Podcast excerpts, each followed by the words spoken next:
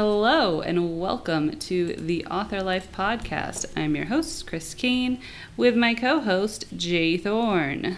Hello, Crys. Hi, again, still batch recording as we do now. And so we're going to move right on into our question. And this was something that came up in one of our small group conversations from our community. And that is I've given it the delightful question of how do you ditch a project? But the probably the more accurate phrase is like how do you decide to not continue with a project? So much more positive that way. And yeah, we've both dealt with this a lot of times, not just in writing. And there's always that question. You're a big fan of Seth Godin's The Dip. And the thing about The Dip is that everybody hits the dip. It's when the enthusiasm for the project is faded. You feel like there like it's t- very difficult to keep going. You're not sure if you should, and only the projects that succeed make it through the dip. But not every project that keeps pushing is going to make it through the dip. But the only way to get through the dip is to keep pushing. So you got to figure out like what projects do I keep pushing through the dip and which ones do I say are these are just holding me back, then they're not worth it anymore.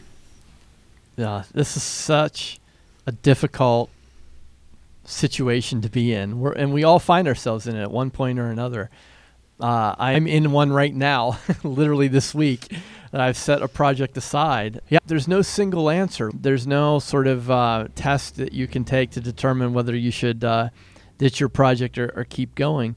Uh, I, I will say, for me, in in my experience, I I sometimes I create these phantom expectations. I don't know where they come from. I, I mean, they come from me, but I don't know like why I think they come from somewhere else. And I'm not. Ta- we're not talking about resistance or writer's block. We're not talking about like well, you're you're stuck on a project, and so you're just going to walk away from it. Like, that's not what I mean here. I think what we're talking about here is that you're into a project and you're just like I'm just not enjoying this. I don't feel like this is, you know, um, I don't feel like I'm doing good work here the reason I think that's problematic is that if you're feeling it, creating it, even if you finished it, that's the energy that someone is going to use to consume it. Like that, it sounds woo woo, but it happens. If you're not, if your energy's not into it, then it's not going to translate. So for me, like I have to, I have to step back and I have to like question my phantom expectations, especially when you're an independent author. Like if you're not beholden to a publishing company or a contract,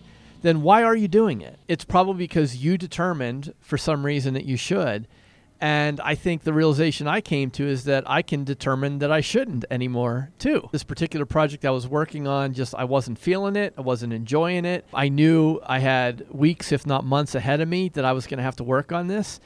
And I just said no. And, and I thought, who's expecting this? No one. Like, I, I put this expectation on myself that this is a book I had to write this is something I had to publish. And I don't know, when I pulled back the curtain, there was no one standing there. There was no one wagging a finger at me.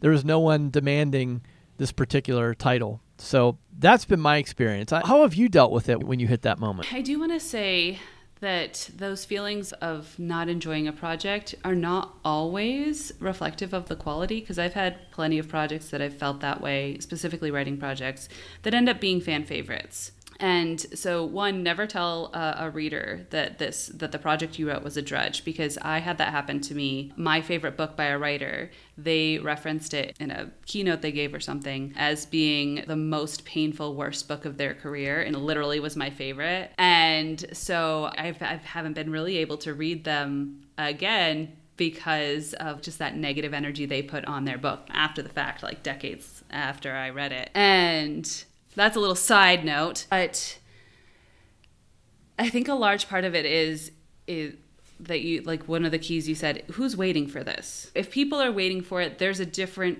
level of balances you need to go through to decide whether you should continue on the project or not. I had a book that um, I was dreading writing. It was the third in a trilogy. Um, this was with the co-writer that like the relationship blew up and another co-writer there were three of us writing the first two books and i dreaded writing the third book even though at that point like we'd arranged things the, the co-writer that blew up was not going to be part of it. it was just going to be me and the co-writer who were writing well together but we like honestly had so much like tiny t trauma over writing the first two books. Like I had panic attacks writing the second book because of having to interact with this author. So we put it off for forever, but people were expecting it. People really wanted it. And we also just wanted to finish it out so that people would stop asking us about it. So we did finish that one. The ones that I haven't created have the ones that I've let go have always been ones where no one is waiting for it. I work really good on like that like tiny bit of guilt and expectation from external sources. It's not really healthy, but I work well on it. But when something isn't working, whether it's I like it, but I don't have time, or I like it, but it's not working out, I'm not doing it the right way. A lot of times I will just chalk that up to a learning time, a learning experience. It's not wasted time. Like I learned something from it, I get to apply it to new things, and let it go. No one else knew it was going to happen, or very few people did, and the few, few people that did aren't going to care if it doesn't happen and and I've let it go. And some of them are like sitting in boxes where I'm like maybe someday I'll pick that up or I'll steal pieces from it.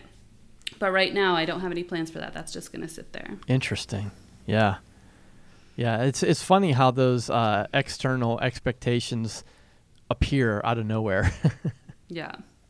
Yeah, for sure. And I think a, a, big key is just letting yourself, for those of us who feel pressure to complete everything we start, just letting ourselves say, I'm not a terrible person, I'm not a failure if I choose not to complete this. I successfully did the work I already did on it. I succeeded at that. I am choosing to not go any further. Yeah. And that's just for some of us that's so such a hard process every like it gets easier every time you do it but every time it's still a struggle to get to that point where you can even recognize that that's an option yeah, because it's even one of those things where even if it's sunk cost fallacy, it still bothers you. you're, you're still like, well, I've, but I've invested in this and I've already put X number of hours into it.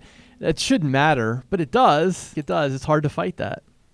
Yeah. My question for our listeners are what projects, or have you had projects? You don't have to say them if that's going to trigger your brain. Have you had projects that you have decided to set aside that they were no longer a fit for where you wanted to go, whether it's in publishing or any kind of endeavor? We'd love to know. We'd love to commiserate with you. Thank you so much for joining us this and every week on the Author Life podcast. If you would like to be part of these conversations in real time, you can check out our author community at www.theauthorlife.com.